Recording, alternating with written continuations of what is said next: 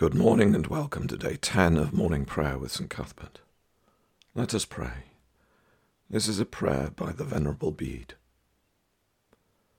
Open our hearts, O Lord, and enlighten our minds by the grace of thy Holy Spirit, that we may seek what is well pleasing to thy will, and so order our doings after thy commandments that we may be found meet to enter into thine unending joys. Through Jesus Christ our Lord. Amen. Our psalm this morning is Psalm 11. In the Lord have I taken refuge. How then can you say to me, Flee like a bird to the hills? For see how the wicked bend the bow and fit their arrows to the string. To shoot from the shadows at the true of heart. When the foundations are destroyed, what can the righteous do? The Lord is in his holy temple.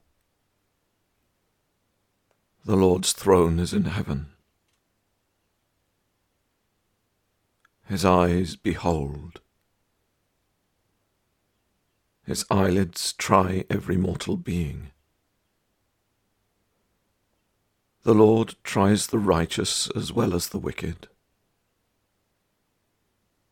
But those who delight in violence, his soul abhors. Upon the wicked he shall rain coals of fire and burning sulphur. Scorching wind shall be their portion to drink. For the Lord is righteous, and loves righteous deeds. And those who are upright shall behold his face. Glory to the Father, and to the Son, and to the Holy Spirit, as it was in the beginning, is now, and ever shall be world without end. Amen.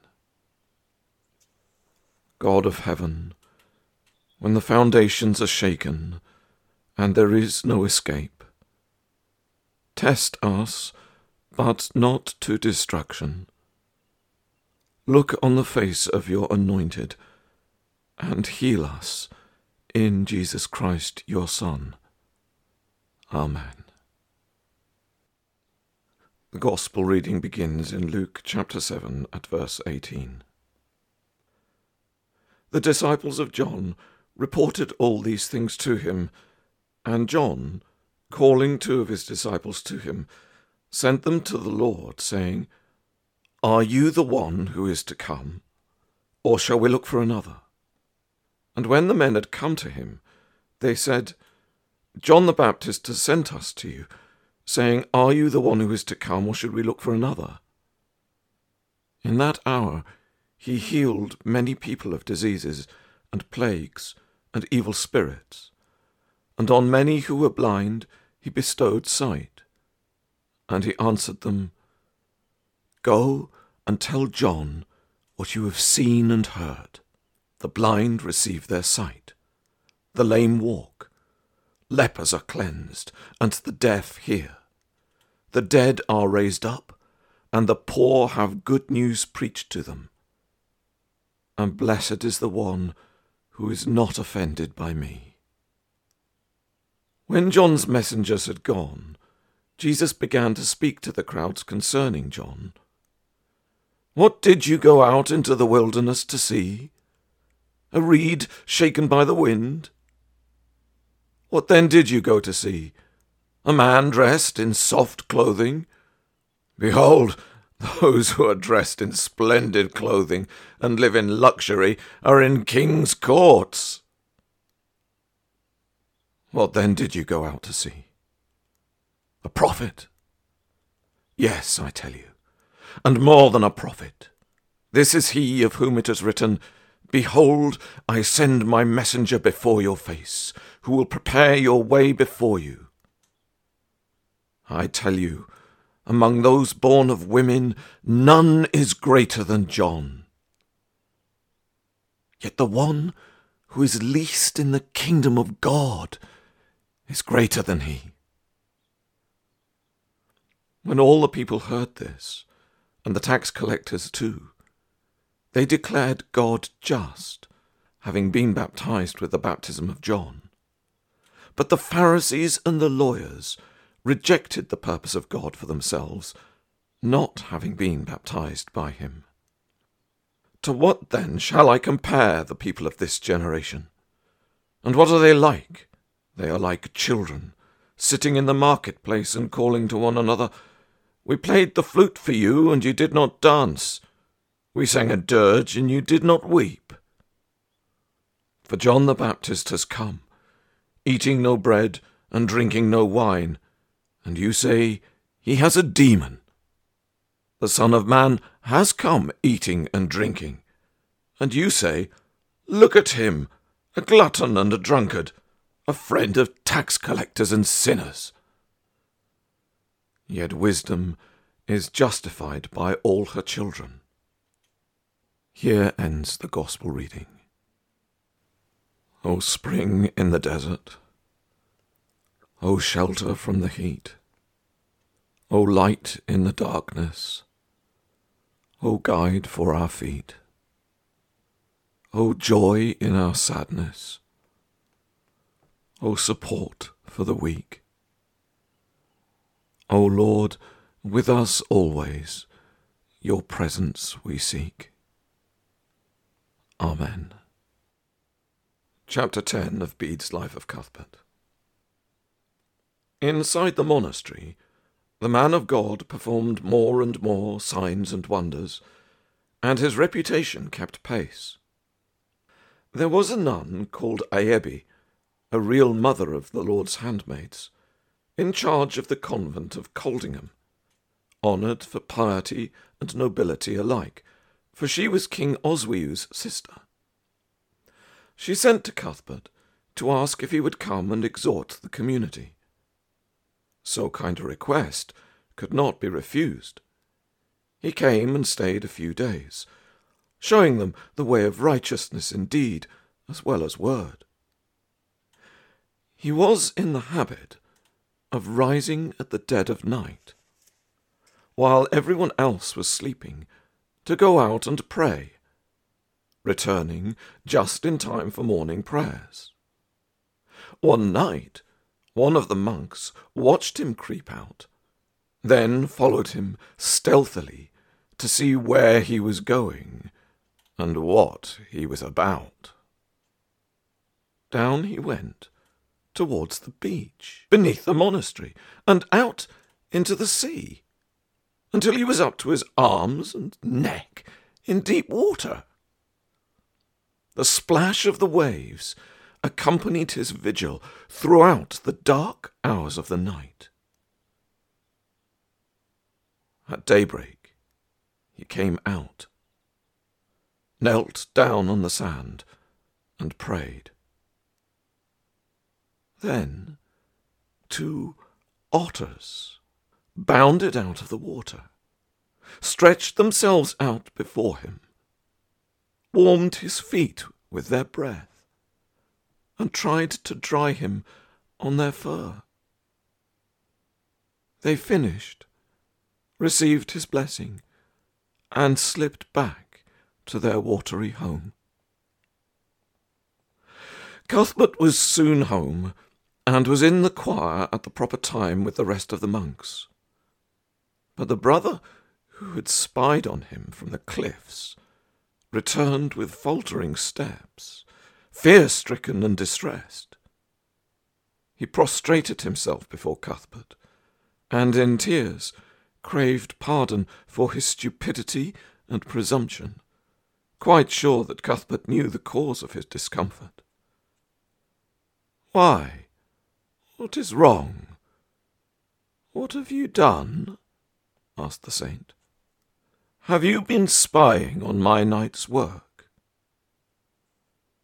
I will forgive you, but only if you promise not to tell anyone while I am still alive. In this he followed his master, who, when he had revealed the glory of his majesty on the mount, warned the disciples, saying, Tell no man until the Son of Man has been risen again from the dead. The brother promised, received a blessing, and was freed from guilt and embarrassment he had so rashly incurred. But the silence he preserved while Cuthbert was living, he more than made up for once the saint was dead. We come to our intercessions. This is a prayer of St. Edmund Rich, 13th century Archbishop of Canterbury.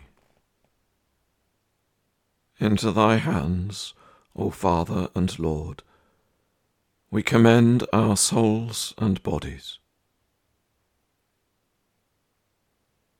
Our parents and homes.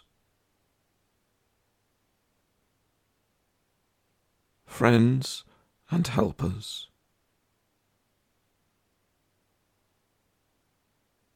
Neighbours and kindred.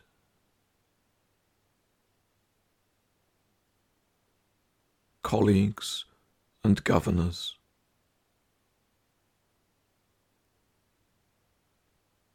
Brethren departed. All folk rightly believing, and all who need thy pity and protection.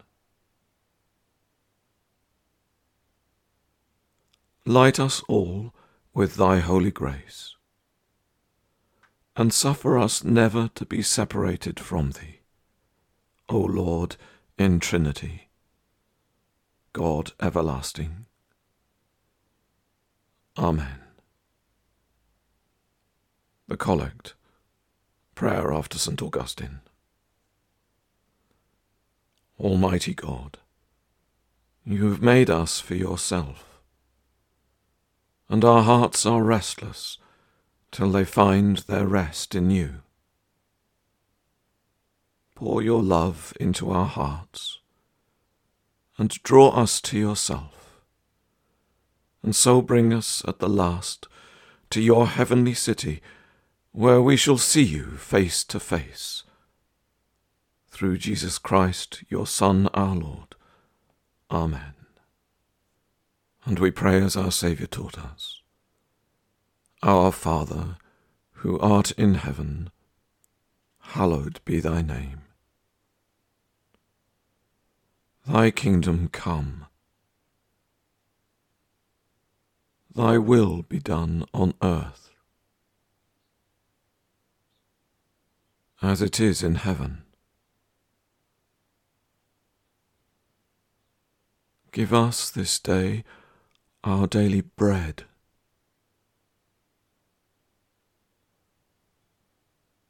And forgive us our trespasses,